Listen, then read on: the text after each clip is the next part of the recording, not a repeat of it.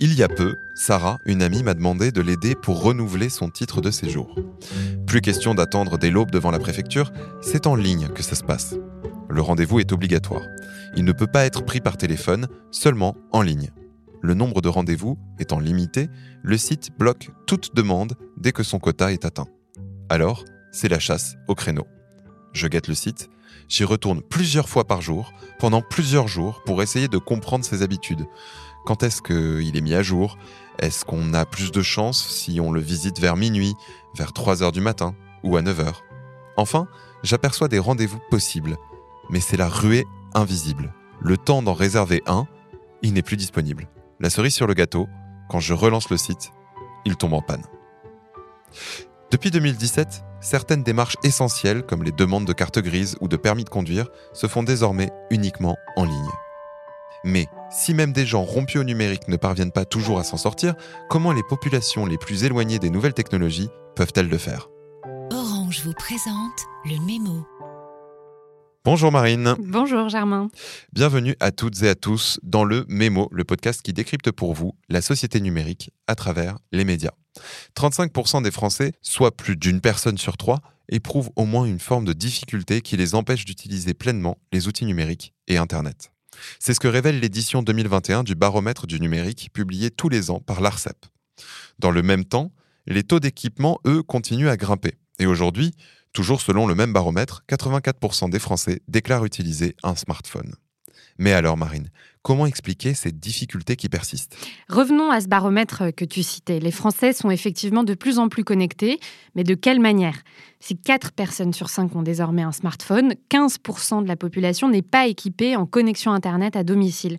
Ils n'ont pas de Wi-Fi chez eux. Mais comment font ces personnes pour effectuer leurs démarches administratives, qui sont parfois contraignantes sur un smartphone Surtout à l'heure où l'État dématérialise de plus en plus les services? Bonne question. En 2019, le défenseur des droits a alerté sur les effets de cette dématérialisation.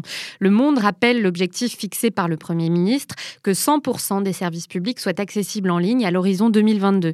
Objectif ambitieux et mitigé par le rapport de Jacques Toubon, entièrement consacré au risque d'exclusion engendré par les démarches en ligne. À l'heure où il existe toujours des zones blanches dépourvues de toute connexion Internet et mobile, le défenseur recommande qu'une procédure non numérique, par guichet ou voie postale par exemple, reste disponible pour toute démarche indispensable.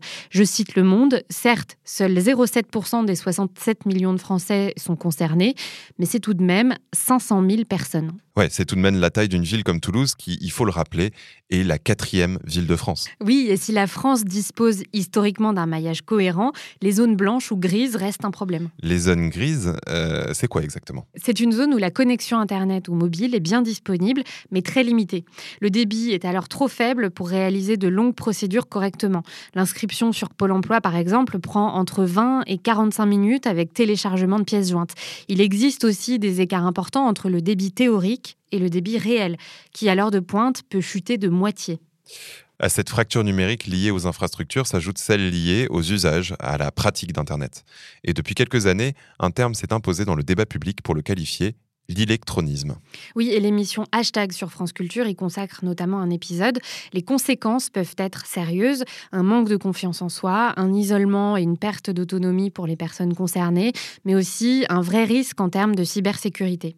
Ouais, du coup, comment on fait pour y remédier? L'éducation a sûrement un rôle à jouer. En effet, on attribue beaucoup de responsabilités à l'éducation nationale, mais initier les élèves au numérique dès le plus jeune âge serait effectivement une bonne chose pour renforcer la curiosité à l'égard de son fonctionnement.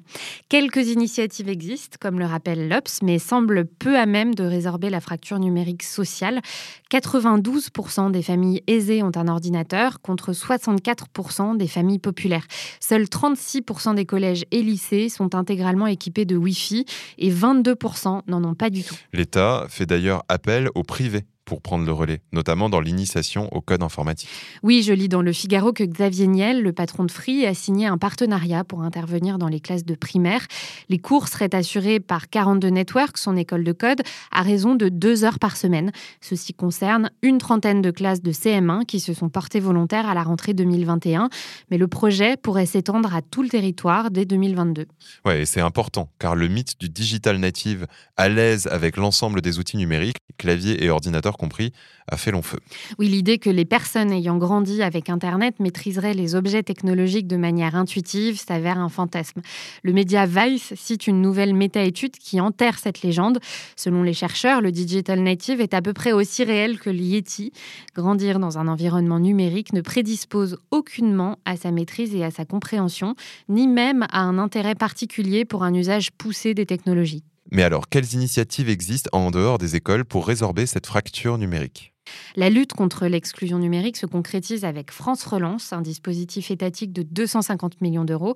D'après Care News, un média en ligne spécialisé dans l'ESS, 11,4 millions d'euros sont dégagés pour déployer 285 conseillers numériques auprès du groupe SOS, d'Emmaüs Connect et de la Croix-Rouge française. Un conseiller numérique, c'est un peu comme un écrivain public d'antan? Oui, mais ils ont pour vocation de rendre les personnes aussi autonomes que possible. Emmaüs Connect a, selon le site d'information CNews, doubler ses capacités d'accueil depuis le premier confinement. Cette branche de l'association, bien connue, accompagne et forme les plus démunis. Elle est désormais installée dans 12 villes et appelle aux dons d'entreprises pour collecter un maximum d'appareils technologiques.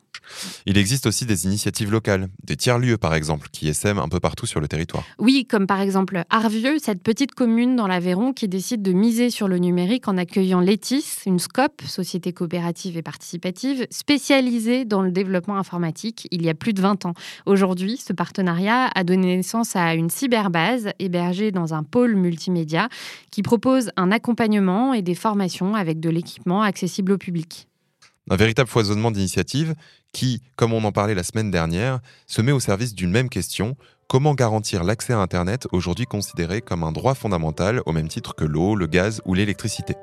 Merci beaucoup Marine et merci à vous de nous avoir écoutés. On vous dit à la semaine prochaine et entre-temps, n'hésitez pas à vous abonner à ce podcast sur votre application préférée. C'était Le Mémo, un podcast orange.